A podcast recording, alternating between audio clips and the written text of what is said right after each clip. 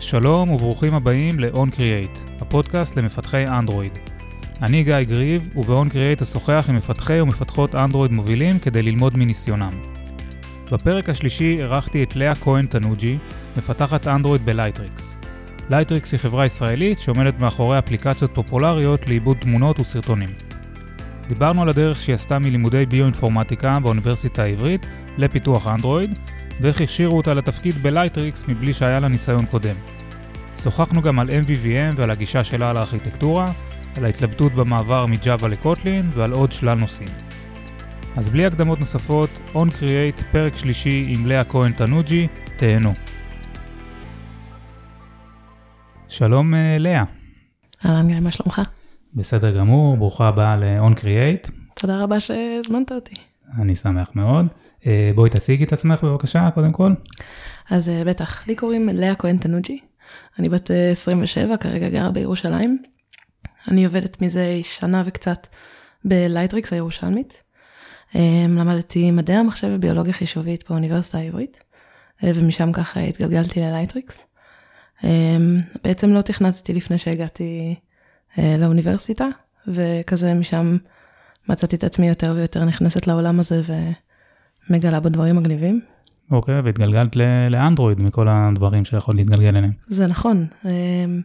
בעצם כשהגעתי, בחרו כאילו בשבילי, אני לא, לא, לא שאלו אותי אפילו לאן אני רוצה להגיע. ואני ממש שמחה שהגעתי לאנדרואיד. בעצם אצלנו בחברה כשהגעתי זה פלטפורמה שעוד לא היו בה הרבה אפליקציות. בעצם הייתה שם הרבה הזדמנות אה, לעשות, פשוט ליצור אה, מאפס. אז רגע, כשפנית ללייטריקס, אה, התמיינת לתפקיד של אנדרואיד, או שלא ידעת, אמרת, אני רוצה לעבוד בחברה הזאת? כן, פשוט הכרתי את הדברים שהם עושים, ואמרתי, אני פשוט רוצה לעבוד בחברה הזאת, ואיפה שתשימו אותי, אני אהיה שמחה. אוקיי, אז בואו בוא נדבר באמת קצת על לייטריקס, בואי תציגי את החברה, מה, מה היא עושה, מה ההיסטוריה שלה, מה, מה שאת יודעת לפחות. כן, בטח. בגדול זה סטארט-אפ ירושלמי.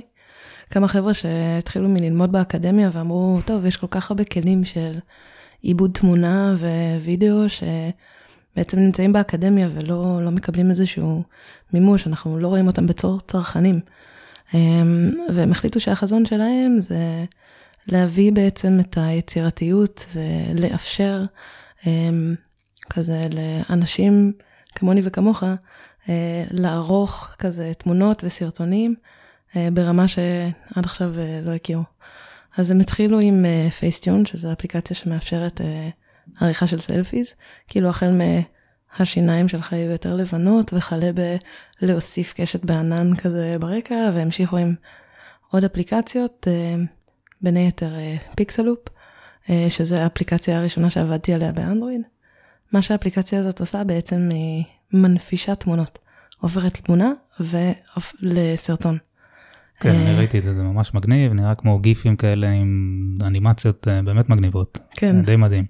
כן, אז אם יש לך שמיים בתמונה, אז אתה פתאום יכול להחליף אותם, שזה ייראה כמו הזוהר הצפוני, או כזה. שעננים זזים, כל מיני דברים כאלה. כן, בדיוק, מים זזים, או כזה להוסיף אלמנטים של עצים, או כזה כל מיני דברים שזזים, ובעצם לקבל משהו הרבה יותר איכותי ויצירתי מהתמונה שהתחלת איתה.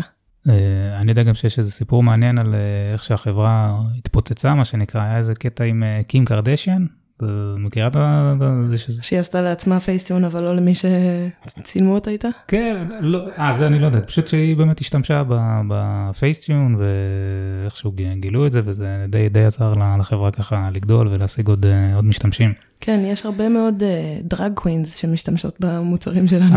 אה, זאת מי שמצליחה ככה בעניין הזה? כן, גם הביאו את מנילה לוזון, כשהוציאו את פייסטיון 2 השנה לאנדרואיד. את מי? מנילה לוזון, אני אמור להכיר? לא your drag queens, כן. אה, אוקיי. drag queen מובילה? כן, היא הופיעה ב-RuPaul's Drag Race, בעונה שלוש וב-All Stars, ופשוט הגיעה ועשתה פרסומות לפייסטיון, בתור מישהי גם שמשתמשת בפייסטיון. אוקיי, מגניב, ומשהו יוצא דופן באמת בלייטריקס, שהם יושבים בירושלים מכל המקומות. כן, זה נכון, אז בעצם משם זה התחיל, מחבר'ה שישבו באוניברסיטה העברית, וכזה התחילו באיזה... כזה מרתף של מישהו בנחלאות, וכזה משם עברו לכפר הייטק, שזה מבנים שבעבר היו מעונות סטודנטים, כזה מבנים של, על צלע של הר, כל אחד מהם רק קומה אחת, ופשוט לאט לאט עוד ועוד מבנים נהיים של לייטריקס, פותחים עכשיו סניף בחיפה, יש גם סניף בלונדון. וואלה, מה, פיתוח או? כן, פיתוח. אה, יש גם פיתוח בלונדון. מגניב, ויש עוד חברות שהצטרפו בעקבות לייטריקס לסצנת ההייטק בירושלים? אני לא יודעת על חברות כאלה, אבל יש לנו שכנים ממש טובים שעושים דברים מגניבים, כמו כזה לנתח אה, גלי מוח ולעשות MRIs. ו... אה, כן, ואני שמעתי משהו מעניין, שלייטריקס מביאים שאטלים אה, מתל אביב, להביא את הטאלנטים ככה שלא לא מוכנים להתגורר בירושלים. כן, זה נכון, כל בוקר יש הסעות, כזה בבוקר, בערב, חבר'ה שמגיעים מתל אביב, גם מעצבים, גם מתכנתים, יותר, לא רק מתל אביב, כן, יש גם הסעות מאזור מודיעין, ופשוט בידיעה שעושים שם משהו מגניב, ואנשים באמת מוכנים לנסוע כל יום כדי לעשות את הדבר הזה, לא מפחיד אותם שזה בירושלים. ואת ספציפית כן מתגוררת שם בירושלים, נכון? כן, אני בעצם עברתי לגור בירושלים בשביל הלימודים, שלוש שנים, ואז פשוט המשכתי ללייטריקס, וזה נראה לי סופר מגניב. אז, אז רגע, בוא נחזור באמת ללימודים, מה, מה למדת בא, באוניברסיטה? מדעי המחשב ביולוגיה חישובית, אה, ביואינפורמטיקה. בגדול הרעיון הוא שיש בעיות ביולוגיות שהגיוני לפתור בעזרת אה, כלים של מדעי המחשב. אז אה, לצורך העניין, אם אנחנו מדברים במדעי המחשב על עיבוד של strings או השוואה של strings, אז לביולוגיה יש רצף DNA מאוד מאוד ארוך, כן, ומה זה? זה פשוט string מאוד מאוד ארוך. אז איזה כלים של מדעי המחשב אנחנו יכולים להפעיל על ה string הזה, להשוות בינו לבין רצפים גנטיים אחרים, אמ, כזה להסתכל על אבולוציה של איזשהו גן. בעזרת ההשוואה הזאת, כזה לדבר על מה ההסתברות שיוצרת את הגן הזה בעצם, מה ההסתברות לפלוט כל אות.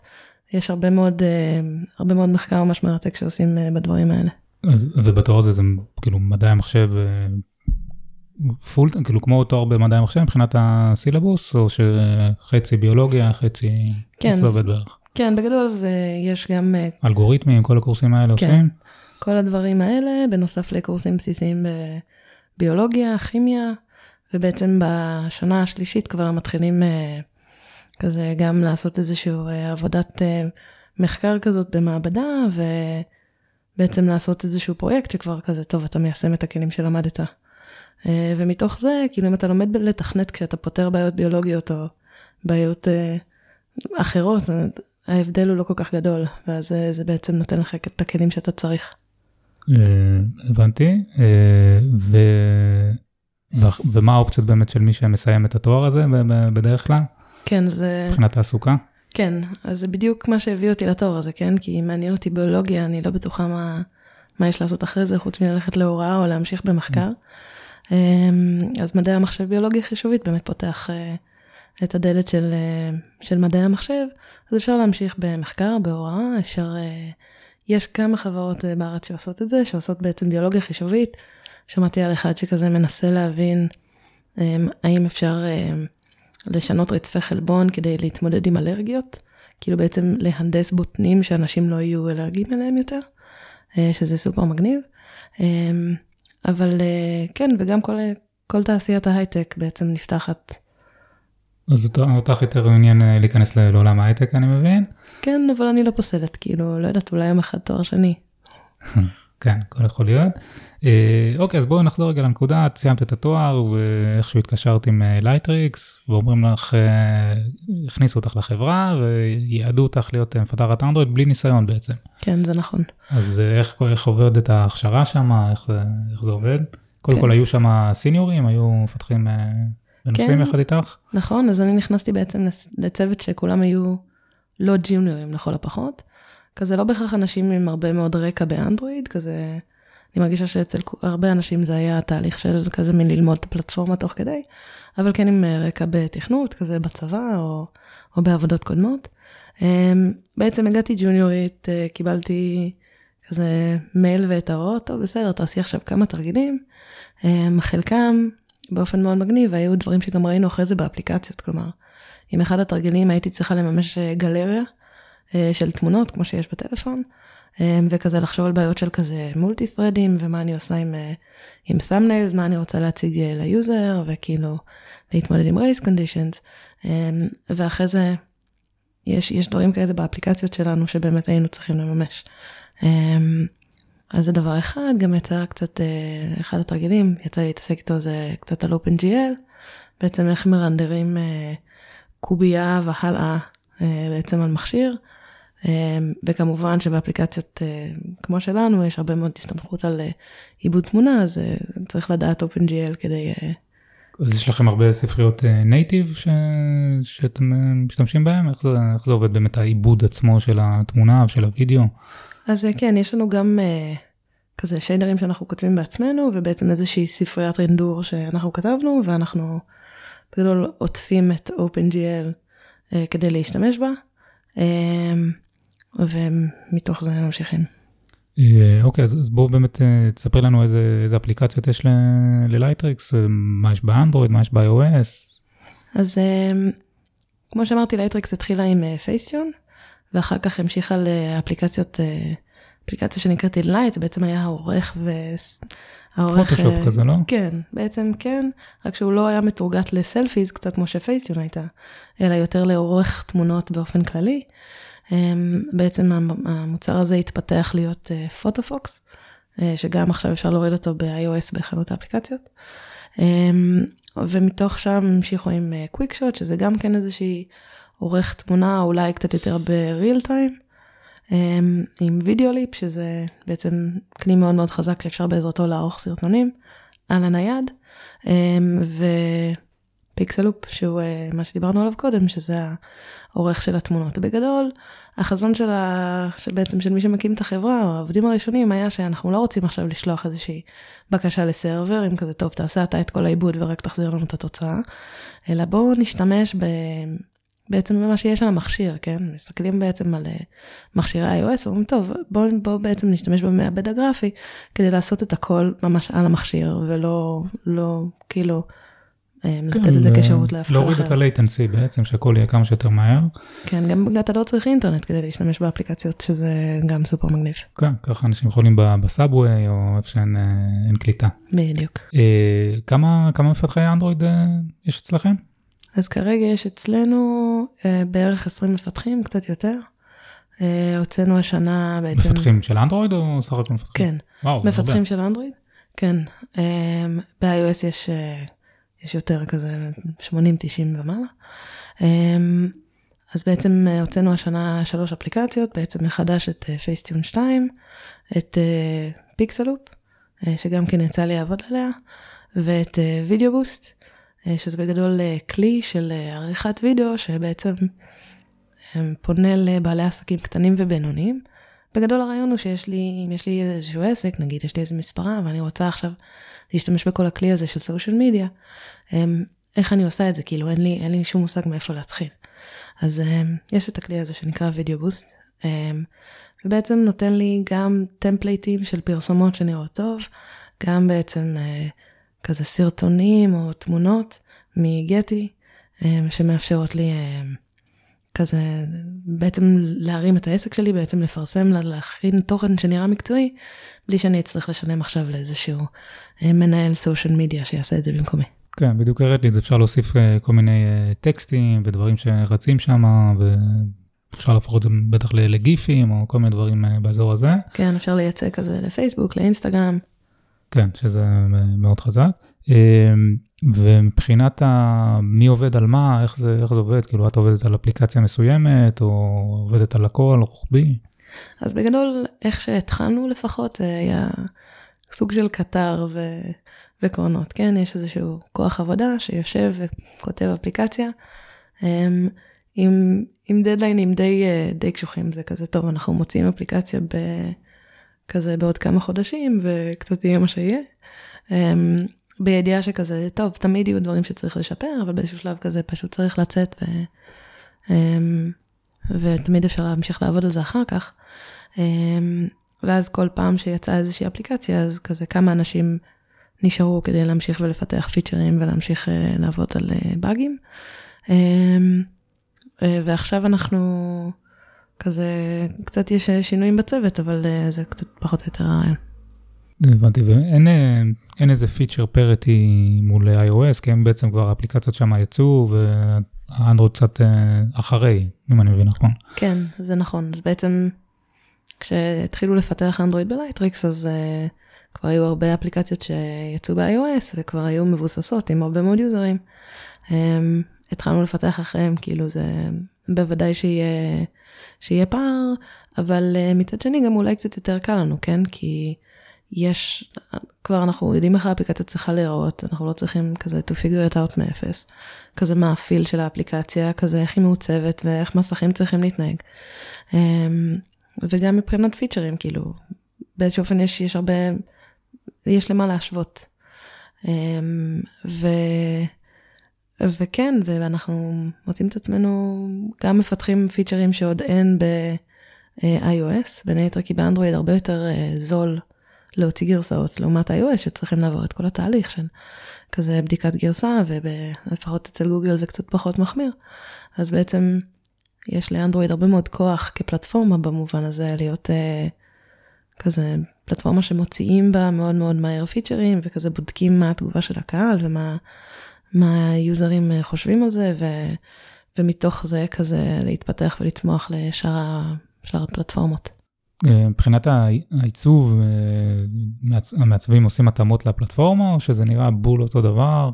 זאת אומרת, לפעמים דיאלוגים או דברים כאלה, רוצים שזה יהיה, ייראה כמו האייפון, או כל מיני דברים כאלה מעצבנים לפעמים של אה, מעצבים. כן, אני חושבת שזה קצת, קצת דיון כואב, כי קשה לשכנע מעצבים לעצב לא ל-iOS, אה, וכבר יצא לי לנהל את הדיון הזה עם מעצבים, אז כרגע אנחנו...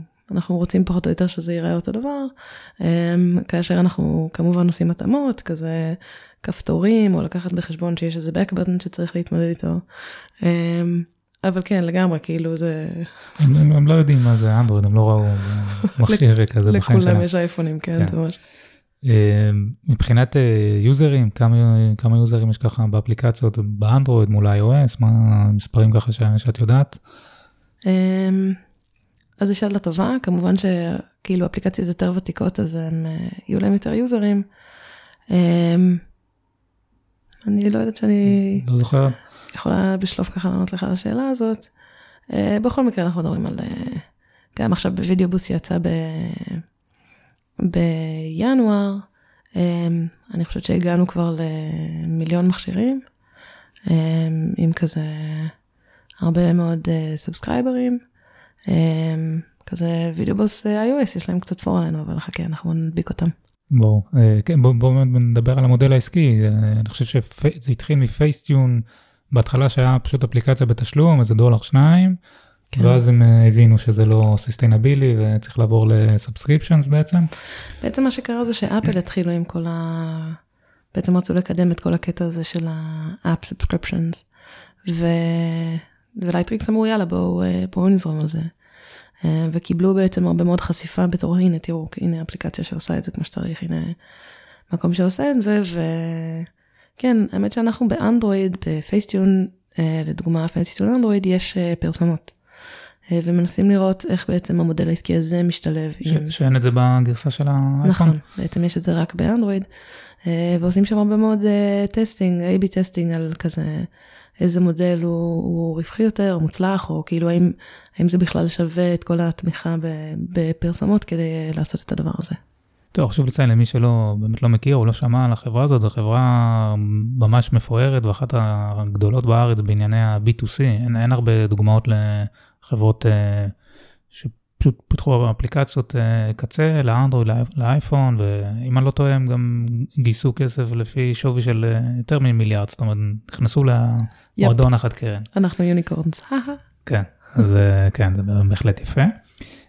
טוב, בוא ניכנס קצת יותר טכני ככה לענייני אנדרואיד, אם אתה יכול לספר קצת על הארכיטקטורה, איך, כל האפליקציות בנויות בערך באותה צורה, או, או איך, זה, איך זה עובד פחות או יותר, מבחינת מבנה. מבנה של אפליקציה, אז בגדול, um, אם חושבים על זה, אז אפשר לומר שאולי יש שם uh, יותר מאפליקציה, כאילו כל אפליקציה היא בעצם שתי אפליקציות, כן? יש לך... אמ, אפליקציה אחת שהיא רק העיבוד תמונה, שזה כזה, טוב, נתת לי עכשיו משהו שאני יודע לקרוא אותו ולהוציא לך חזרה איזושהי תמונה או איזה סרטון. אמ, והחצי השני של הדבר הזה זה, טוב, בוא נכין את המתכון, כן? מה ה user רוצה, איך אנחנו בעצם מכינים את, ה, את הדבר הזה שאומר למנוע, טוב, הנה זה מה שאני צריך שתצייר ושתעשה.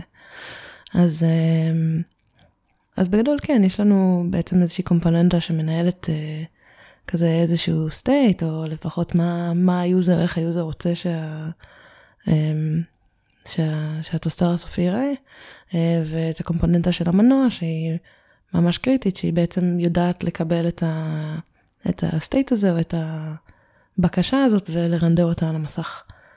אמ, כן. אז אה, יש לכם אה, איזה ספריית קומון כזה, משהו שאתם, כל אפליקציות משתמשות, ב, משתמשות בזה? כן, כן, יש לנו כזה ספריית רינדור, שכמובן אנחנו קצת ממציאים את עצמנו מחדש, כן? כאילו, כל אפליקציה אחת שעושה עכשיו משהו חדש, צריכה למצוא בעצם איך עושים את זה באנדרואיד. כאילו, אם עד עכשיו רינדרנו, אם, אם ב-Facetune רינדרנו כזה תמונות, וכזה כל פעם תמונה אחרת, ואז ב-Pixaloop זה מתחיל להיות כזה, טוב, אנחנו מרנדרים... אה, כזה דברים, כזה סרטונים קצרים או גיפים, ואנחנו לא כל כך תומכים בכזה סיק, נכון? או, או, או פוז. אמ, אז אנחנו, אחרי זה בווידאו בוס יש עוד איזה שלב באבולוציה שבו צריך לעשות סיקטו וצריך לתמוך בסאונד פתאום וצריך לעשות הרבה מאוד דברים, אז בעצם אנחנו מפתחים בשביל האפליקציה. אמ, ואז כזה לצורך העניין אה, מעבירים לקומון כדי שהאפליקציות הבאות יוכלו להשתמש בזה. אז לך יוצא לגעת באמת בקוד, מה זה C++, הקוד של הרינדור עצמו, איך זה, איך זה עובד? אז, אמ, אז בגדול יש לנו את הספרייה הזאת שעוטפת את, את OpenGL, אמ, ו, ואנחנו בעצם כותבים בעזרתה, או כזה מסתכלים על ה-frame buffers והטקסטורות שיש שם, אמ, כמובן גם אה, לכתוב שיידרים. אה, ויש גם תהליך של כזה טוב לראות מה החבר'ה בריסורץ' הוציאו, ו... ובעצם לתרגם אותו למשהו ש... שרץ. אה, כמובן יש גם קוד CPP, אה, לי קצת פחות יצא להתעסק עם זה. אה, אוקיי, ולגבי המבנה של האפליקציה עצמה, זאת אומרת, מבחינת ארכיטקטורה, MVP, MVI, MVVM, ומה, במה אתם משתמשים? כן, אז... ההפרדה של הרשויות, מה שנקרא? כן, אז בגדול, מהרגע שהגעתי זה היה כזה טוב, אצלנו עושים MVVM, וכזה מהרגע הראשון ככה כתבתי אפליקציות וככה כותבים אצלנו, למעט מקרים מאוד ספציפיים. אמ, כן. אמ, את יכולה לספר קצת על אה, מה זה באופן כללי לדעתך ואיך אתם אה, מיישמים את זה אצלכם? בטח. אז uh, אה, MVVM, uh, מודל view v מודל, um, בגדול זה הרעיון הוא שיש איזשהו מודל שהוא ה- business logic, אה, לצורך העניין אה, איזה תמונות יש ליוזר על המכשיר, אה, ואת ה-view, שזה לצורך העניין הגלריה, שמראה בעצם אה, ליוזר את, ה, את התמונות האלה, ושאנחנו לא רוצים שהקומפוננטות האלה בכלל ידעו שאחת, שכל אחת מהן קיימת. אז יש איזושהי קומפוננטה באמצע שנקראת view model, שבעצם מספרת ל-view מה, מה הדאטה שהוא צריך לעשות, נכון? להציג, לעשות data binding, מעדכנת את המודל על איזשהו שינויים אה, בדרישות מצד, אה, מצד ה-UI, אה, וכו' בעצם עושה את התיווך הזה. ובעצם אחד הדברים שדיברתי עליו בהרצאה ב-Droidcon, זה ב-Droidcon 2019, זה שעם הארכיטקטורה הזאת, עם כל כמה שכזה היא נשמעת מגניב, נכון? כי קל לבדוק אותה, כי אם אני רוצה לעשות יוניט uh, טסטים למודל, אז זה ממש קל לי, כן, אני לא צריכה להריץ, uh, uh, להריץ אנדרואיד טסט.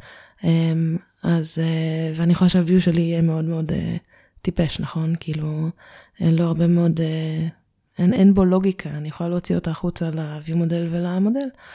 אז בעצם עם כל היתרונות שיש לדבר הזה, אז הם יכולים גם להיות pitfalls, כאילו יכולים להיות איזה שהם טעויות, ו... כזה דיברתי קצת על הטעויות שאנחנו עשינו ומה אנחנו למדנו מהם, או איך אנחנו מתמודדים איתם. אז בואי תספרי לנו עם מה התמודדת, מה, איזה בעיות היו לכם במודל הזה. אז אמ, הדבר הראשון אה, נוגע לניהול ה-state של ה- view model. אמ, בגדול יש לו איזשהו state, אמ, ואנחנו הרבה פעמים עושים איזושהי הנחה שגויה שבגלל שה-view מודל שורד configuration changes, אה, זה אומר שהוא כזה חסין כדורים ולא משנה מה יקרה לאפליקציה, אז גם הוא ישרוד. אמ, וזה לא נכון, אה, כי מערכת ההפעלה יכולה בעצם לבחור להרוג ה-view מודל. אמ, במקרים של חוסר בזיכרון או... את כל הפרוסס, לא רק את ה-view מודל. כן, כן. פרוסס death מה שנקרא. בדיוק. אמ, ובמקרה הזה בעצם יודעת להחזיר אותנו לאותה נקודה שהיינו ב-UI, אבל אם היה ל-view מודל state שלא שמרנו, אה, לא בחרנו לשמור, אז הפרוסס, ה-state הזה הולך לאיבוד. אמ, שזה דרך אגב יכול לקרות אם פתאום נכנסה איזה שיחה נכנסת, או לא יודע, יצאתי ל... לרקע וטענתי, לא יודע, אפליקציה שדורשת הרבה זיכרון, כי זה דברים שקורים, גם, גם במכשירים אה, חדשים עם הרבה זיכרון, זה, זה עלול לקרות. כן, זה גם משהו שאני יכולה להגדיר, לצורך העניין ב-Developer Options, פשוט להגיד כן, אפשר לדמות את זה בקלות. כן, אמ, או אם אני רוצה לחסוך בזיכרון או בטריה. אז בעצם, אחד הדברים שדיברתי עליהם זה לעשות, בעצם לעודד מפתחים לקבל איזושהי החלטה מודעת, אה, לשמור את ה-state הזה או לעשות משהו עם ה-state הזה. אה, כי אפשר לבוא, לבוא ולהגיד, טוב, ה-state הזה, סבבה, הורגים לי את ה-process, אז אה, טוב, אז הוא הולך לאיבוד ולא נורא, כאילו, לא, לא, לא שילמתי על זה מחיר כבד. אבל, אה, אבל יכול להיות שזה משהו שאנחנו כן רוצים לשמור, ואז בעצם להשתמש ב-on-save instance, on-save state instance, או לשלוח את זה באיזשהו bundle. אבל צריך לשים לב שצריכים להיות דברים שכזה מאוד בקלות אפשר לעשות להם unpacking, כן? הם סטרינגים, אינטים, אני לא עכשיו רוצה להעלות איזשהו bitmap, כי בעצם ה-process משתמש בזה כדי להעלות מחדש את ה-fragment שלי ל-state שהוא היה בו קודם, ואם זה יהיה bitmap זה בעצם תוקע את התהליך. כן, אם, לא, אם אני לא טועה, גם יש הגבלה ב-bundle, אפשר להכניס עד אה, מגה או פלוס מינוס, אולי תלוי במכשיר, אני לא יודע, אבל משהו כמו מגה בייט אחד, אז bitmap גדול פשוט לא, לא ייכנס, זה יקרוס פשוט, כן. לא רק שזה יהיה איטי. זה גם לא הכלי הנכון לעשות את זה, אם הייתי רוצה להעלות bitmap, אמ, בעצם כשהתהליך שלי חוזר, אז אני יכולה בעצם לשמור אותו, או לאיזשהו database, או לאיזשהו storage, אה, ואז אני יכולה לשמור לעצמי בעצם ב-state רק את ה... כזה את ה-URL של איפה הוא נמצא, או את ה-file path, אמ, וככה אני משתמשת בכלים האלה כדי שברגע שעליתי חזרה, אז יש לי את כל המידע שאני צריכה ויכולה להראות ליוזר. ויש פה אנקדוטה סופר כן. מגניבה, זה שכזה בערך באותו זמן שעשיתי את ההרצאה הזאת, אז uh, פשוט גילינו שזה אחד הבאגים שהיו לנו באפליקציה, כלומר, קיבלנו איזשהו A&R, איזה שהם, uh, פשוט האפליקציה קפאה, פשוט כי כשה, בדיוק בגלל המקרה הזה, כאילו יוזרים שקרה להם, שהאפליקציה עולה חזרה אחרי שהיה process death. לא, ולא שרדה את זה טוב. כן, לא שרדה את זה טוב, זה לא נראה כמו קראש, זה פשוט נראה כמו מסך שחור, או מסך לבן, או מסך מאוד מאוד חלקי. שעדיף שתהיה קריסה במקרים האלה, כי אז אפשר uh, לגלות את זה יותר בקלות. כן, זה נכון, וזה יותר, uh, כאילו, אם, אם, לא, אם לא הייתי יודעת מזה, אולי היה לי קצת קשה לדבק את זה, כן? כי, כי אין איזשהו, לא שולחים איזה לוג על זה, לא, כאילו, אין, אין איבנט שאפשר לשלוח על זה.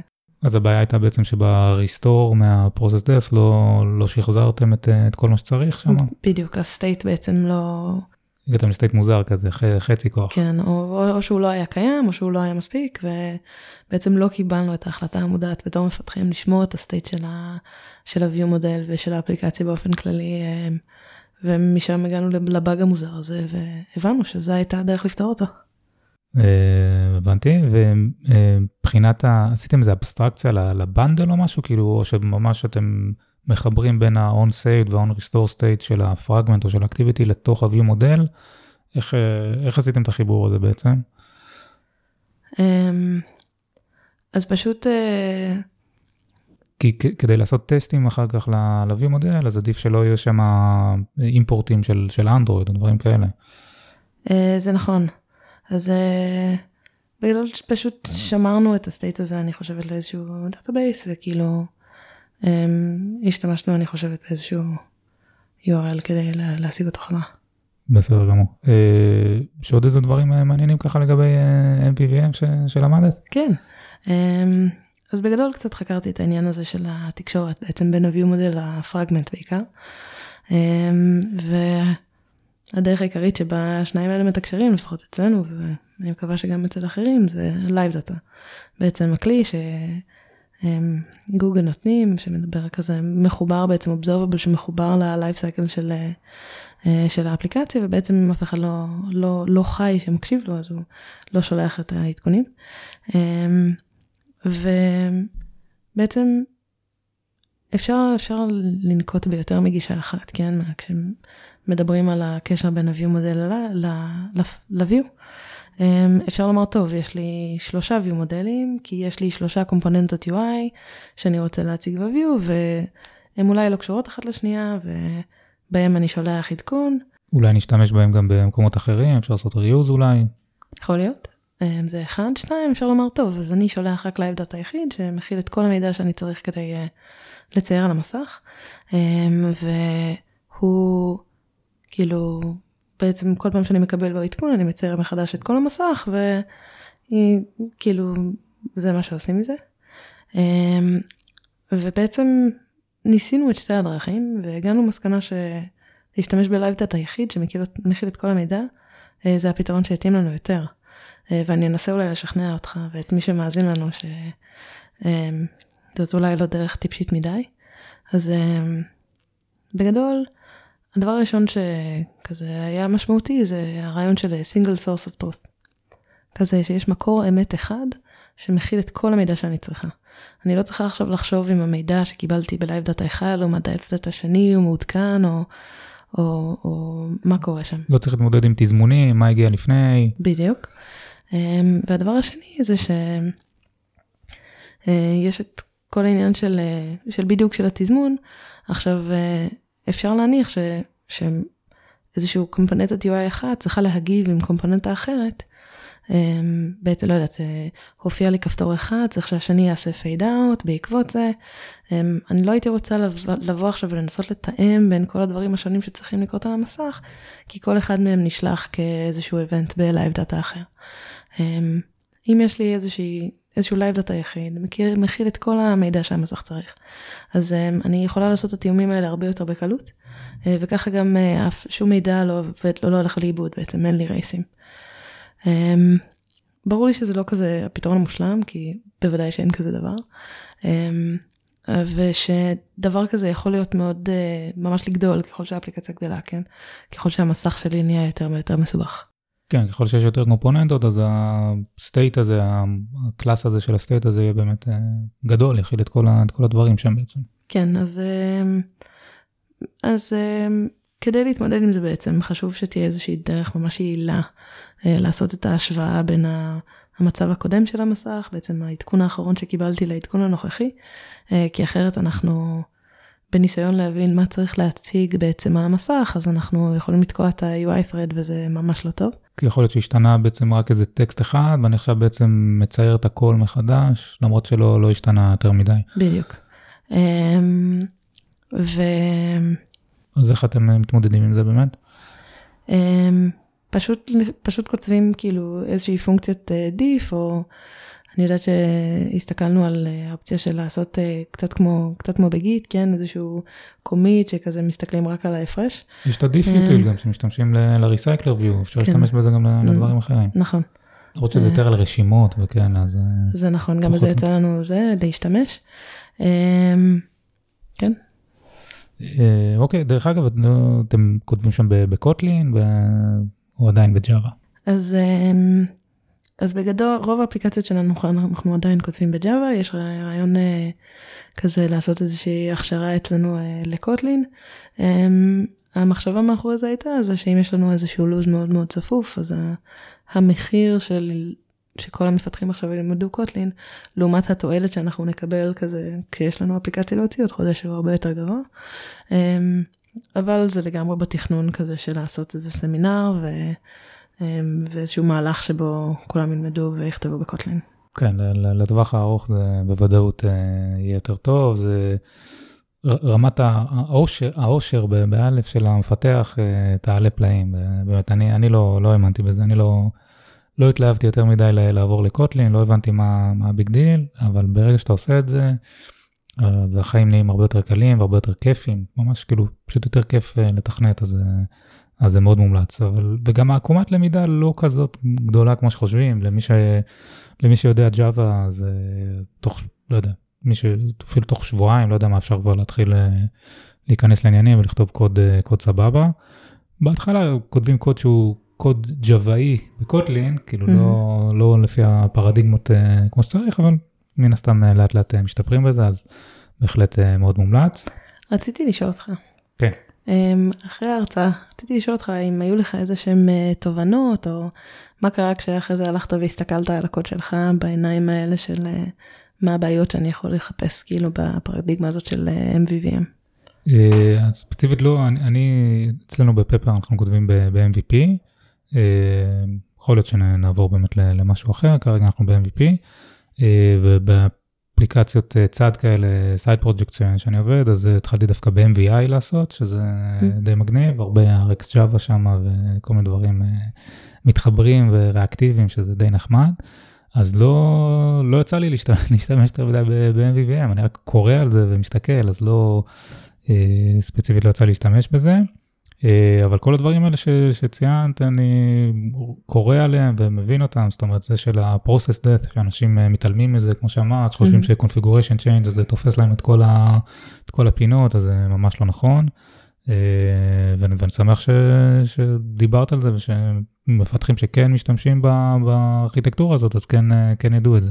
היית רוצה לכתוב את האפליקציה הבאה שלך ב-MVVM ככה כדי לנסות?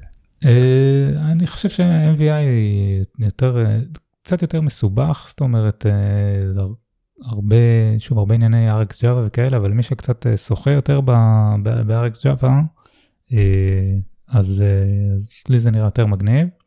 אה, הכי uni-directional כזה, יותר מ-MVVM.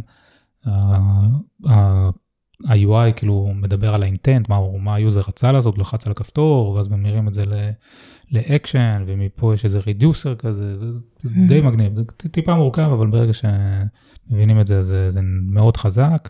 Uh, היתרון של גם uh, MVVM, אם עובדים עם, uh, עם Live Data, וגם ב-MVI, אז כמו שאמרתי, יש לי בסוף state אחד, כאילו mm-hmm. class אחד של, אה, של ה-state, אה, שאותו אני מרנדר, אז, אז גם כשנעבור בסופו של דבר אה, ל-Jetpack Compose, mm-hmm. מתי, מתישהו זה יקרה, לא יודע, בעוד שנתיים, חמש שנים, מתי שהדברים האלה יקרו, mm-hmm. אז, אז זאת תהיה הכנה מצוינת, כי ברגע שיש לי state אחד, אובייקט אחד שמכיל את כל ה-state, mm-hmm. אז אפשר לרנדר אותו גם ב-Jetpack Compose, אז זה יתרון גם ל-MVVM וגם ל-MVI, וחיסרון של MVP. זאת אומרת, ב-MVP כן. אתה כל פעם אומר ל-view מה לעשות, ואתה מניח שהוא נמצא ב-state כזה, ש... mm-hmm. של הדברים שקרו מקודם, כן. אז, אז זה יהיה בעייתי אה, מבחינה הזאת. אמ, בעצם אה, ה-state הזה, אה, אחד הדברים שגם אני למדתי בדרך הקשה, הייתה שאני רוצה שכל פעם שאני מ-publish-ת אחד כזה, זה לא איזשהו אובייקט שכל הזמן משתנה, אלא כל פעם איזשהו immutable object. בוודאי. כן. ככה, כן, כן זה... אז זה מהדברים האלה ש, ששווה לציין, כי יצא לי לחוות מזה מכזה state ביניים שלא הייתי בטוחה מאיפה הוא מגיע, כאילו יש לי state אחד, אף אחד לא יכול לגעת בו, משהו יתעדכן, אני אשלח אחד חדש, אין בעיה. שזה ב-Kotlin קלאסי, כל העניין של ה-immutable, אתה נותן איזה data class כזה עם אה, מלא val-ים שם במקום אה, mm-hmm. וזה מאוד נוח. ב-Java זה קצת, קצת פחות כיף. כן, בעצם אתה צריך ממש לחשוב על זה, ממש כזה... קשה, קשה לאכוף את זה, זאת אומרת ש, שבאמת אף אחד לא, לא ייגע שם ולא ישנה את, ה, אה, את ה-class. למה אפשר לשים שם בעצם const על כל דבר, אבל... אה, כן, אבל זו בעצם החלטה שצריך לקבל. כן, שאף אחד לא, לא משנה שם שום דבר. אוקיי, יש עוד איזה דברים ככה מגניבים ב-Lightricks ששווה לדעת מבחינת הפיתוח לאנדרואיד? אמ, אז בגדול ב-Lightricks יש ממש גישה של אה, מה שתעשה יהיה, כן. אנשים מגיעים עם איזשהו רעיון מגניב לאפליקציה, אז כזה הם יכולים לשכנע מישהו בצמרת ששווה לעשות את זה, ו...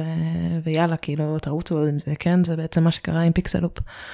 אמ, אז זה רעיון שהגיע מה... מהפיתוח? המוצר הזה? אה, כן, זה פשוט כמה חבר'ה שאמרו, טוב, אנחנו רוצים לבנות את הדבר הזה, אנחנו ראינו דברים דומים, אנחנו חושבים שיש לנו כלים מתאימים לעשות את הדבר הזה, וקדימה. אמ, והיום זה ממש מוצר מצליח שעושה דברים מאוד מגניבים. אמ, לך יצא לדחוף איזה משהו מעניין שם? אמ, כזה יצא לנו להעביר אה, הרצאות בעצם אחד לשני, לעשות איזשהו dev סמינר לעצמנו. אז בעצם כזה כל פעם איזה חבר צוות אחר מביא איזה או הרצאה מעניינת או איזה נושא שהוא רוצה לדבר עליה. Um, היה לנו הרצאה על כזה קצת על dependency injection ואיך עושים את זה כמו שצריך. Um, כזה אני גם העברתי את ההרצאה הזאת וכזה גם בעתיד uh, הרצאות נוספות וגדול הרעיון הוא שאנחנו מעשירים אחד את השני בתור uh, מפתחים. Um, יש גם uh, הרצאות שה-CTO שלנו מארגן, אמ, כזה, אבל לפעמים זה כזה רלוונטי רק ל-iOS, אז אנחנו כאילו גם מפתחים באופן כללי ו, וספציפית ל-iOS, אז בעצם אנחנו מארגנים אה, שיחות בנוסף לעצמנו, אמ, כן. כן. שיתוף ידע זה בהחלט אה, מבורך. יש איזה אפליקציה ככה חדשה שם עומדת לצאת, או משהו מעניין שם? אז אה, כן, אני לא יודעת עד כמה אני בעצם יכולה לדבר על זה. אבל uh, אני הולכת לעבוד על uh, איזושהי אפליקציה חדשה שאמורה לצאת uh, השנה בתקווה, וכאילו, כן. stay tuned, מה שנקרא. לגמרי stay tuned. אוקיי, נראה לי נעבור לשלב השאלות הזהות. כן, יש סט של כמה שאלות ככה קצרות שאני שואל את האורחים בפודקאסט, אז בואו נראה. אוקיי, אז מה הדבר מבחינתך הכי מתסכל בפיתוח לאנדרואיד? אז הייתי אומרת שיצא לי הרבה מאוד פעמים כזה להתמודד עם איזושהי בעיה, ואז אומרים כזה, או, oh, יש בדיוק כזה, עובדים על הספרייה הזאת והזאת, שזה, אבל, איי, היא כאילו, היא עדיין לא, היא עדיין לא שם, כן, היא עדיין באלפא, היא עדיין זה, כזה טוב. אה, כל הספריות של ה-Jetpack, אה, כן. שהכל ב-alpha 1, אלפא 2. בדיוק. כזה כל מיני כזה, או, זה, זה נראה מגניב, מה קורה זה, זה Android Studio, אבל כזה עדיין לא, זה עדיין לא הגרסה הרשמית, אז זה יכול להיות עדיין קצת buggy. אמ, כן, יאללה, כאילו, פלטפורמה קצת יותר אה, בוגרת. שתהיה יותר כן. יציבה, כן. כן. אה, דרך אגב, לא באמת, לא דיברנו על זה, אבל איך אתם עושים אה, נביגציה אצלכם? אתם עוברים, כאילו, משתמשים בפרגמנטים, אני מניח? כן. ואיך קוראים המעברים, ממש יוצרים fragment transactions וכאלה, או שיש איזו אבסטרקציה מסוימת שאתם משתמשים בה? אז... או אפילו ב-navigation component החדש של אנדרואיד? כן, ב-Pixaloop ניהלנו בעצם את הכל בעצמנו, את כל המעברים בין הפרגמנטים ואת כל הלוגיקה. אבל אה, ב-Videoboost התחלנו ישירות מ-navigation. navigation component? כן, כן, בגדול, כאילו תחשוב שכשאתה מתחיל אפליקציה מאפס, זה כזה מאיפה, אתה כזה קצת לא מוצא את הידיים והרגליים, כן? ויש לך לו"ז מאוד מאוד צפוף, אתה צריך להוציא אותה. אז אה, דרך טובה בעצם להתחיל, וככה אנחנו התחלנו, זה פשוט להגדיר כזה כל... את כל הנביגציות בין כל הפרגמנטים, ואז כזה, טוב, אפשר, יש טיפ כזה שאפשר לשים שם איזה, איזה פשוט תמונה של איך הפרגמנט אמור להיראות, כן, שלא עושה כלום, אבל נותנת לך פיל של איך האפליקציה כן, יש את הגרף, נביגיישן גרף, אפשר לראות שם את כל המעברים. בדיוק, ואז גם יש לך מול הפנים, איך האפליקציה תראה בסופו של דבר. אז את ממליצה בעצם על ה-navigation component. כן, גם בתור התחלה וגם אה, בהמשך. אוקיי, והאם את אה, בעד אפליקציה, זה בהקשר למה שדיברנו לפני רגע, האם את בעד אפליקציה של אקטיביטי אחד, או אה, הרבה אקטיביטיז? כן, אז בגדול אצלנו יש אקטיביטי אחד, אה, וכן, אני מאוד בעד אה, הגישה הזאת של אקטיביטי יחיד. אה, כמובן שאם יש דברים שהם הגיוניים, אז... אה, אז אפשר לשקול יותר מאחד, אבל... אה, גם, ה, גם ה registration, גם הכל עובד אצלכם על אותו activity? אין, כן. אין, אין, אין שום activity נוסף. נכון, מעניין. עד כדי debugging, uh, יש לנו איזושהי, איזושהי activity שמתלבש כזה על, ה, על האפליקציה ומאפשר לי כזה לשחק קצת עם איזה מנוי יש לי, קצת uh, עם, uh, עם המסכים השונים. Uh, וזה אני חושבת עשינו באקטיביטי נוסף, אבל מעבר לזה כזה מבחינת מוצר, אקטיביטי אחד רולס. בסדר גמור. אה, זה קצת פחות רלוונטי, זה יותר למי שמשתמש בקוטלין, אבל השאלה היא RX Java או קורוטינס. כיוון שאתם לא משתמשים בקוטלין, אז RX Java זה משהו שאתם אה, משתמשים בו? כן, לגמרי. אה, כן, גם עולה השאלה על כזה מה... מה, מה אנחנו חושבים על זה, וכאילו האם אנחנו בכלל רוצים uh, לעשות את כל המעבר הזה לקוטלין ולקורוטינס. אפשר לעבור לקוטלין בלי לעבור לקורוטינס, אפשר כן. להשאיר את הארקס ג'אווה. זה נכון, אבל יש, גם שם יש איזושהי עקומת למידה, כאילו, ברגע שהתרגלת... ארקס ג'אווה זאת עקומת למידה מאוד כן, גדולה. כן, ברגע שהתרגלת כאילו לאיזושהי, לצורת החשיבה הזאת, והדרך שבה הקוד מאורגן וכזה, פשוט נראה, אני זוכרת בפעם הראשונה שהסתכלתי על זה, כאילו פשוט לא ידעתי על מה אני רואה, כאילו מה... איך, איך אני אפילו קוראת את הדבר הזה, כן? לא, זאת משימה קשה, גם נכנס ל... תפקיד חדש, באנד... היית חדשה באנדרואיד, כן. וגם פתאום גם ל- צריך ללמוד גם אנדרואיד וגם RX Java, זה באמת משימה, משימה קשה למישהו מתחיל. אה, כן, לגמרי, אז כאילו יש עוד איזושהי, אה, עוד איזושהי עקומת למידה שצריך ככה לעבור. אה, בינתיים אנחנו ב-RX Java. בסדר גמור. אה, מה את חושבת על פלאטר? אה, עוד לא, לא יצא לנו להשתמש בזה עדיין. אה, ב production לא, לא הרבה משתמשים בכלל, אבל באופן כללי, אה, קראת על זה, שמעת על זה, מה... אה, כן, מה זאת דעתך? הייתה אחת ההרצאות, זה נשמע לי כמו, כאילו אחת ההרצאות שעשינו באנדרואיד tech talks. אה, זה נשמע לי מסקרן, זה נשמע לי כמו, כאילו הטיעונים שעלו נגד היו דברים שאני לפחות לא יכלתי להגיד כזה, טוב, בסדר, זה נראה לי יהיה זניח. אה, אבל סך הכל נראה לי מסקרן, אני הייתי שמחה לבנות ככה דבר או שניים. כן, אני מסכים. אה, שאלה נוספת, אה, מאיפה את אה, צורכת תוכן? איך את אה, נשארת קרה בלופ, דברים חדשים שיוצאים, באנדרואיד כמובן. כן, אז מעבר לכזה הרצאות שאני רואה מדי פעם, בעצם כל החבר'ה שלנו שהלכו גם, ל, גם לגוגל איו, גם לכנס של מפתחי אנדרואיד, וכזה חזרו עם הרצאות, הרצאות שהם חשבו שהיו הכי מעניינות, גם ה tech talks, אה, בעיקר אבל אה, כתבות במדיום, אה, שכזה אנשים כותבים גם דברים קצרים כזה, טוב, יש לי בעיה איך אני פותר אותה, וגם דברים קצת יותר מאמרים, יותר עם דעה ואג'נדה. כן, גם, גם גוגלרים, דרך אגב, כותבים במדיום, שם בהחלט אחלה תוכן. כן. האם יש לך אפליקציה ב Play Store? אפליקציה אישית? Um, לא, אבל יש משהו שעשיתי כפרויקט בתוך לייטריקס, שאני בגדול כתבתי אותו ממש אחרי שסיימתי את ההכשרה. אה, זה משהו פנימי שלנו, אבל זה משהו שאני כתבתי, אז זה כזה.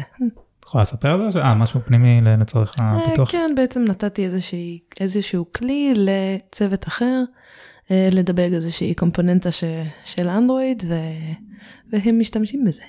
מגניב, ו... אבל יש לך איזה מחשבות סתם לעשות איזה side project באמת ל Play Store, ל- להוציא איזה אפליקציה משלך? או כן. כן, האמת שכן. אמ, היה לי, לפני שהגעתי לעבוד בלייטריקס, השתתפתי ב-iGEM, שזה הכנס הכי גדול בעולם להנדסה גנטית. אמ, והייתי שם בעצם על כרטיס הביולוג החישובי, כן, עשינו בעצם איזשהו פרויקט, אה, פרויקט תכנותי. אמ, ורצינו שוב לעשות שם איזשהו, לתת שם איזשהו value.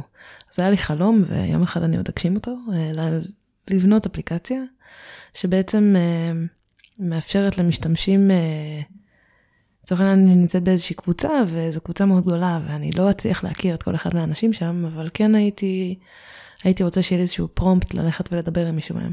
אז אפליקציה שכל משתמש אה, מקבל איזשהו שם של משתמש אחר, וסתם איזה שאלה עליו או משהו כזה, וסתם איך קוראים לכלב שלך, וככל שאתה אוסף יותר אה, שאלות על אנשים, ככה הקרח. יותר, אה, בדיוק, ככה אתה יותר שובר את הקרח וככה אתה צובר נקודות. סתם נראה שזה יהיה משהו מגניב להרים עם כזה רום ו... וללכת על זה. לגמרי, נשמע מעניין. אה, מה לדעתך הופך מפתח אנדרואיד אה, שיהיה סיניור, סיניור דיבלופר? מה, מה מבדיל בין הסיניור לג'וניור נגיד? אמ, אז זאת מסקנה שהגעתי אליה ממש בשנה האחרונה.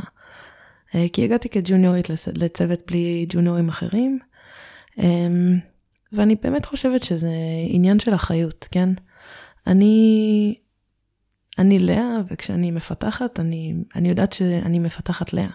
כלומר, יש, יכולים להיות לי דברים חשובים, כזה ספציפית חשוב להיות, להיות ממש מעודכנת ולהשתמש בכלים הכי, הכי חדשים כזה. אה, חשוב לי ממש שהקוד יהיה אה, ירוץ כזה כמה שיותר מהר וכמה שיותר יעיל. יכול להיות שחשוב לי שהקוד יהיה מאוד יפה. אז אני חושבת שסיניורים, מעבר לזה שהם ראו הרבה דברים ופיתחו הרבה אפליקציות והשתמשו בהרבה מאוד כלים, הם, כזה יש להם איזושהי תפיסה מגובשת של כזה איך תהליך של פיתוח פיצ'ר או איך קוד צריך להיראות, הם, ובעצם הם חולקים את התפיסה הזאת עם אנשים אחרים. הם, אין כזה דבר, כזה חתיכת קוד שהיא מושלמת, זה אולי הלקח הכי גדול, אין אפליקציה מושלמת. יש את האפליקציה שאתה בוחר לכתוב. בסופו של דבר צריך לתת ערך למשתמשים, זה, זה העניין. בין אם המשתמשים הם אנשים אחרים שמשתמשים בקוד שלך, או המשתמשים שלך היוזרים. שמורידים את האפליקציה בדיוק. כן, אבל אם אני אזקק את מה שאת אומרת, אז בעצם לתת, לסיניור דיבלופר צריך להיות ראייה יותר אה, רוחבית, יותר ככה לראות את הדברים אה, מלמעלה. אה, אוקיי, אה, טיפ אה, הכי חשוב למפתח או מפתחת אה, מתחילים שרוצים להיכנס ל- לשוק העבודה. ללמוד על ידי לעשות. תוציאו אפליקציות לחנות, כאילו, תעשו, מי יודע, אולי יצא לכם איזה פלאפי ברד. Um, פשוט אין, אין כזה דבר פתרונות קסם ואין כזה דבר אפליקציה מושלמת, כזה פשוט תעשו דברים ככל שתראו יותר, אז ככה גם תדעו יותר, וכל טעות שאתם עושים, כזה אתם כנראה לא תחזרו עליה ארבע פעמים, כן? אבל uh, תנו לעצמכם את המקום הזה, כזה להתגלץ' על איזה משהו, לעשות כמה טעויות, כי בסך הכל מזה לומדים. או שתבואו ללייטריקס ויכשירו אתכם שם. כן, זה נכון. זה גם, גם אופציה. כן. להשתמש בספרייה חיצונית או לכתוב בעצמך. Um, יצא לך אה, להתלבט בעניין הזה? uh, אני לא חושבת שיצא לי להתלבט כל כך, אבל uh, אני אומרת שאם אם הייתי נמצאת במצב הזה, אז אני לא חושבת שיש תשובה אחת שהיא נכונה, כי בסופו של דבר, כשמישהו כותב איזשהו API, אז הוא מנסה לפתור בעיה ספציפית. עכשיו, אתה יכול לנסות להכליל את זה כמה שאתה רוצה, בסופו של דבר זה לא יתאים בדיוק לכל מישהו שיבוא עם איזושהי בעיה, כן? אז אה, אפשר לתת את התשובה של כל מקרה לגופו, זה נשמע קצת מתחמק, אבל, אה, אבל זה נכון, כי יש מקרים שזה באמת באמת יתאים לך כמו כפפה ליד, כאילו מישהו כזה טוב. מישהו באמת היה צריך לפתור את אותה בעיה כמוני, ו... ו... וכן, והוא קלע בול, וזה בדיוק ה-API שאני צריך. אבל uh, יש מקרים שבהם כזה, טוב, אני צריך לעשות משהו יותר ספציפי, או, או שזה פשוט לא אותו דבר. כן, וגם יש את הספריות הקלאסיות הגדולות של אה, כמו Retrofit, או טעינת אה, תמונות, Glide או Picasso, מהמם. כל אלה שבאמת אין שום סיבה להמציא את הגלגל. נכון.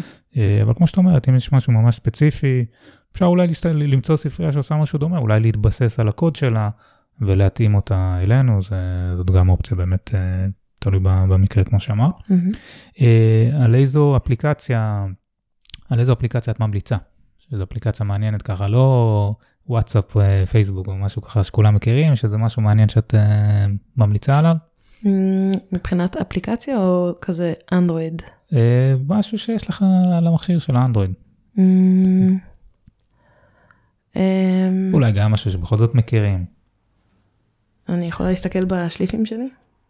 סתם אין לי שליפים, אני פשוט פותחת את המכשיר שלי בואי, עכשיו. כן, תסתכלי בה, מה, אה, תראי שם איזו אפליקציה מעניינת ככה שאת אוהבת. כן, האמת שיש. אמ, הייתי ממליצה על Headspace. אוקיי. אמ, אתה מכיר את האפליקציה? שמעתי על זה, כן, מדיטציה. כן, אמ, אני חושבת שבמיוחד בתור מפתחים, שיש להם אה, איזשהו דדליין מאוד עמוס, וכזה צריכים כל הזמן אה, להיות מעודכנים, כזה מה, מה, מה הדבר הבא עכשיו שגוגל אה, יפילו עלינו, כזה אוי לא, משנים את ספריית ה billing עכשיו בהצלחה. אה, כן, גם הרבה FOMO, הרבה, אתה כל פעם חושש להפסיד משהו חדש כן. זה שיצא. נכון, הרבה מאוד לחץ. אמ, בסופו של דבר כזה, מוצרים צריכים לצאת מהר, צריכים להיות רלוונטיים, צריכים אה, להישאר מעודכנים. אמ, אז אה, כן, לבוא ולקחת אה, שלוש דקות ביום כדי לנשום, כדי להתמודד עם הברנאוט, כדי לקחת בפרופורציה שהדבר הזה שמאוד מאוד שואב אותנו, ו, וכל העולם הזה, כי זה עולם אחר לגמרי, כן, שאנחנו חיים בו, אז הוא, הוא לא בדיוק העולם האמיתי, ו, ושאנחנו יכולים כזה לקחת שלוש דקות וליצול לזה חזרה. אז את מרגישה שזה ממש עוזר? שלוש דקות? אה, מה, זה פעם ביום? כמה פעמים ביום? איך זה עובד? מה? אז יש כל מיני תוכניות שאפשר לעשות, כזה כדי לישון יותר טוב, כדי אה, אה, להפחית לחץ, וזה כזה כל אחד יכול לבחור, אבל אני מוצאת שאפילו חמש דקות ביום, כזה קצת לפני השינה, עושות הרבה מאוד הבדל, ומאפשרות כזה לעזוב קצת, אה, במקום לפתוח את המייל של העבודה, לפתוח את האפליקציה הזאת ו, ולנשום, וזה באמת באמת עוזר. ו- וחוץ מהערך שאת מקבלת, האפליקציה גם באמת מלוטשת ו- ועשויה טוב, לדעתך, או שלא משהו כן, מיוחד? אני חושבת ש... לא, אני לא מכיר אותה פשוט. כן, לא, מבחינת אה, עיצוב, כאילו, מבחינת גם איך שה-UI נראה וגם איך שה-UX מרגיש, אז אה, זה מרגיש לי מאוד מאוד כזה סימפל, אבל גם מאוד אה, מאוד טוב, וגם בכל הפעמים שהשתמשתי באפליקציה לא, לא הייתי צריכה כזה להיתקע, אף פעם לא שלחתי להם באג ריפורט, לעומת כזה אפליקציות אחרות שיצא לי לשלוח עוד השבוע, כאילו. מצאתי שזה נחמד. לשלוח אה, כזה באג ריפורט או צילומי מסך לאפליקציות שהפסיקו לעבוד. יפה, עוזרת לקולגות. כן, לגמרי. אה, אוקיי, הגענו לפינת ההמלצות. אז האם יש לך איזו אה, המלצה לסרטון או ספרייה או משהו כזה? כן, אז אה, אחד הסרטונים, אחד בעצם ההרצאות שהיה באנדרואיד דב, דב סאמיט האחרון, מדבר קצת על הכלים שיש בתוך הדיבאגר של אנדרואיד סטודיו וקצת על מה אפשר לעשות איתם. ואני חושבת שזאת הרצאה ששווה לראות, אחד כי היא טובה, ושתיים פשוט כי בתור מפתחת ג'וניורית, אני, כל פעם שאני מגיעה לבעיה חדשה, אז אני אקרא כזה על ספריות ש, שפותרות בעיות דומות, או כזה אני אראה מה החברים שלי לצוות עשו. אמ, וזה מגניב, כן? בעצם כל פעם אני, אני אעשיר את, ה, את עולם הידע שלי בדברים שאני יודעת, ודברים שאני יודעת שבהמשך אני ארצה לקרוא עליהם ו, ולהתפתח לכיוון שלהם. אבל uh, ההרצאה הזאת היא בעיניי מוצלחת כי היא חוסכת זמן. אמ, כי זה כלים של אנשים שכותבים אנדרואיד, שאחרי זה באו ואמרו, טוב, בוא, בוא, בוא ניתן עוד כלים ובוא נייעל את תהליך העבודה. לא, גם debugging אה, זה משהו שאתה עושה יום-יום, אז אם אפשר כן. לעשות את זה בצורה יותר, יותר נכונה. כן. אני חושב שאני ראיתי את הסרטון הזה, אם אני לא טועה, למדתי שם שאפשר אה, לעשות לוגים לאפליקציות, בלי, כאילו דרך ה debugger, בלי לעשות suspense, זאת אומרת לא, לא לעצור את ה-thread, לא, לא, לא לעשות suspense, אבל אפשר לעשות סוג של, סוג של לוג, לדעת שה... המתודה הזאת נקראה, mm-hmm.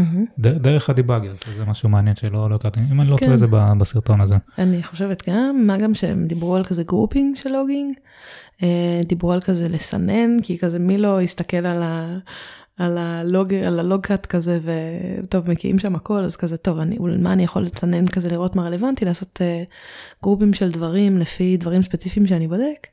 Um, ועוד כמה טיפים, רואים שהם כזה באמת עבדו עם זה הרבה, ו... אה, ושהם באמת שמים דברים שאנשים אה, צריכים. אוקיי, זו אחלה המלצה, אני אוסיף את זה להערות הפרק. אה, אני אתן קודם כל המלצה, סוג של טיפ ל Android Studio. כשרוצים לחפש class, אז אפשר, יש קיצור של command O, ויש command shift O שזה לחפש קובץ. אני מכירה shift shift ו command shift זה. כן, זה לחפש אה, הכל כזה. כן. אה, ואם אתה רוצה לחפש רק, אה, רק class, אז command O, זה, שזה הרבה מכירים בכל זאת, אבל מה שלא כולם מכירים, שבחיפוש עצמו, אחרי שנפתח לי החלון של חיפוש class, אז נגיד אני רוצה למצוא class, לא יודע, my special fragment נגיד, mm-hmm. my special, כן, my special profile fragment נגיד, משהו ארוך כזה. אז אפשר להתחיל להקליד את כל הזה, וזה ייקח לי הרבה זמן להקליד, אבל אפשר גם בראשי תיבות, זאת אומרת, כמו כן. ה camel casing, נגיד MS של ה my special, כן, ו profile, אז אפשר MSP וזה כבר ימצא לי את זה. אפשר גם להתחיל עם הראשי תיבות ול, ולהמשיך להקליד, זאת אומרת, נגיד M בשביל ה my, ואז S ו-P, כאילו להמשיך את ה special, mm-hmm. ואז אחרי זה פרגמנט, קצת בלבלתי כן. במוח, אבל אה, עכשיו, כן, בעצם subset של ה string הזה. subset של ה string, כן, וככל שתהיה יותר מדויק, אה, אז אה, תגיע ל... כן. תמצא את החיפוש יעבוד ככה יותר מהר. זה, זה כל כך יעיל ששמתי בעצם לחיפושים האלה, יש לי עכבר מיוחד, וזה זה, כאילו, זה מה שזה, יש לי כפתור אחד שמפעיל את הדיבאגר, כפתור שני ש... שמחפש לי מחלקות, כפתור שלישי שזה, זה... כן, זה משהו שכל הזמן עושים. אה, אז זה טיפ ככה לאנדרואיד סטודיו, ומבחינת אה, המלצה על, אה, על ספרייה, יש ספרייה שנקראת Shape of View, כן, Shape of View, קצת קשה להגות את זה, שזה ספרייה שעוזרת, סוג של קונטיינר כזה, View Group, שבתוכו אתה יכול לשים את התוכן שלך, לא משנה מה, מה זה, כמו להבדיל כמו card view נגיד, mm-hmm.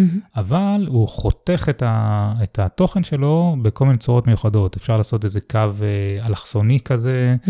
אם רוצים איזה עיצוב מיוחד, או סוג של קשת כזאת מלמטה. במקום לעשות איזושהי shape בעצמך ואז כן, לשים איזה background? בדיוק, אז, אז ה-view group הזה, על ידי אה, כל מיני, אה, ב-XML אפשר להגדיר שם כל מיני דברים, איזה צורה זה, איזה, לתת נגיד... אה, את המסגרת, זאת אומרת לעשות איזה צבע של ה stroke, כל מיני דברים כאלה, בכל מיני צורות שאפשר לחתוך את התוכן, אה, זה די מגניב. נשמע אני, super cool. כן, אני אתן לזה לינק אה, גם בהערות הפרק. וזהו, לאה, יש לך איזה מסר לאומה ככה, משהו נוסף שאת רוצה להגיד?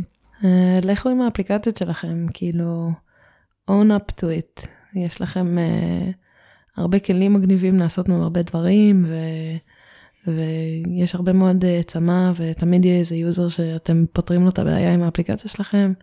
אז אה, זהו, שיהיה בהצלחה. יופי, תודה רבה לאה. תודה רבה לך, גיא. ונתראה בפרק הבא. אני מקווה שנהניתם מהפרק של On Create. אתם מוזמנים לשתף את הפודקאסט, להירשם אליו ולדרג אותו באפליקציית הפודקאסטים המועדפת עליכם. אתם יכולים גם לעקוב אחרי דף הפייסבוק של התוכנית, חפשו On Create פודקאסט בפייסבוק. אם יש לכם הצעות לשיפור, רעיונות ושמות של אורחים שכדאי לי להזמין, אתם יכולים ליצור איתי קשר במייל oncreatepod@gmail.com, בדף הפייסבוק של התוכנית או בפרופיל האישי שלי בפייסבוק.